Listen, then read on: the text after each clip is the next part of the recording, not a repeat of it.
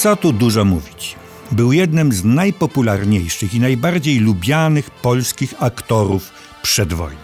W ciągu 13 lat zagrał w 26 filmach, zaś w latach 1936 i 1939 wystąpił w każdym roku w pięciu filmach i to w rolach pierwszoplanowych, a nie przysłowiowych ogonach. O rolach teatralnych i rewiowo-kabaretowych nawet nie wspominam. Na ekranie pojawiał się przede wszystkim, ale nie wyłącznie, w komediach i operetkach łatwych i przyjemnych. Wprawdzie niektórzy uważali, że bywa lalusiowaty, ale ważniejszy był jego powszechnie wielbiony urok, wdzięk, elegancja, beztroska, jego ujmujący i szarmancki, jak to wtedy nazywano, façon d'être, sposób bycia. Pisano o jego wyjątkowo miłej aparycji, wyraźnych, acz łagodnych rysach twarzy, ciepłym, głębokim spojrzeniu i jasnym uśmiechu. Odnotowywano może nadmierną dbałość o wykwintny ubiór, zaś wytykano mu słabość do przebywania w snobistycznym towarzystwie. Bardzo dobrze zarabiał, więc mógł sobie na niejedną pozwolić. O kim mówię? Kto oglądał szampańskie manewry miłosne, pełną werwy jadzię, komicznie pogmatwaną panią minister, która tańczy, rozbawioną zapomnianą melodią, czy dramatycznie, melodramatyczną złotą maskę, wie o kim mówię. Oczywiście o Aleksandrze Żabczyńskim. Przyszedł na świat w Warszawie 24 lipca 1900 roku. Jego ojciec był generałem. Ku jego zadowoleniu wstąpił do szkoły podchorążych w Poznaniu, którą ukończył z wyróżnieniem. Służył jako oficer pierwszego pułku artylerii polowej. Po powrocie do stolicy podjął studia prawnicze. Nie ukończył ich jednak, ponieważ jak niesie wieść gminna, nie mógł znaleźć wspólnego języka z pewnym ważnym profesorem.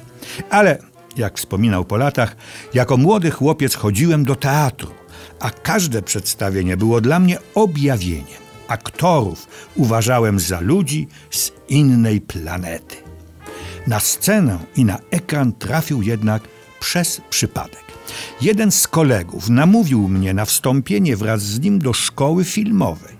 Zabawa ta trwała kilka miesięcy, po czym zapomniałem już prawie o ambicjach aktorskich, kiedy ten sam kolega zaproponował mi spróbowanie swych sił w świeżo zorganizowanej wówczas przez Juliusza Osterwę reducie. Tak na marginesie. Reduta była zespołem i instytucją teatralną, której głównym zadaniem była gruntowna przebudowa artystyczna i etyczna polskiego środowiska, zwłaszcza aktorskiego. Tak, by mogło ono w sposób twórczy i nowatorski stworzyć prawdziwie polski teatr narodowy. To był rok 1922. Aleksander Żabczyński zadebiutował jako Archanioł Gabriel w Pastorałce, a następnie pojawił się w roli przekupnia w Judaszu Tetmajera. Te role, wspominał w jednym z wywiadów, zadecydowały o mojej przyszłej karierze.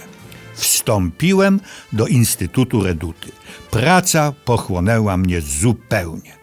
Tu nauczono nas prawdziwej pracy, a co główne, zrozumieliśmy, że kto się zaprzęgnie w rydwan przemożnej pani sztuki, ten musi się jej całkowicie oddać.